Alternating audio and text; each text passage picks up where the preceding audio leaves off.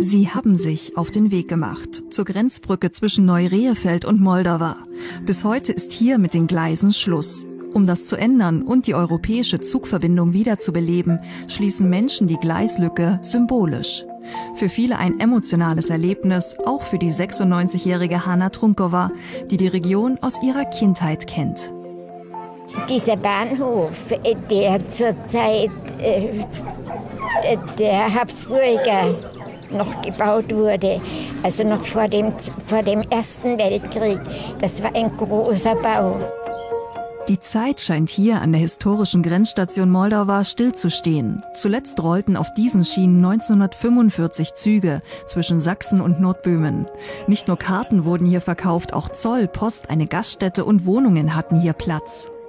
Es ist eine äh, lange Tradition. Die, äh, die Bahn existiert schon äh, mehr als 135 Jahre und äh, die ganze Zeit war die grenzüberschreitend.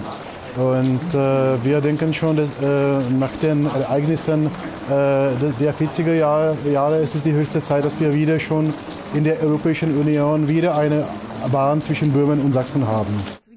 Doch dafür fehlen noch acht Kilometer Gleis auf sächsischer Seite. An diesem Wochenende aber kehrt bereits Leben zurück.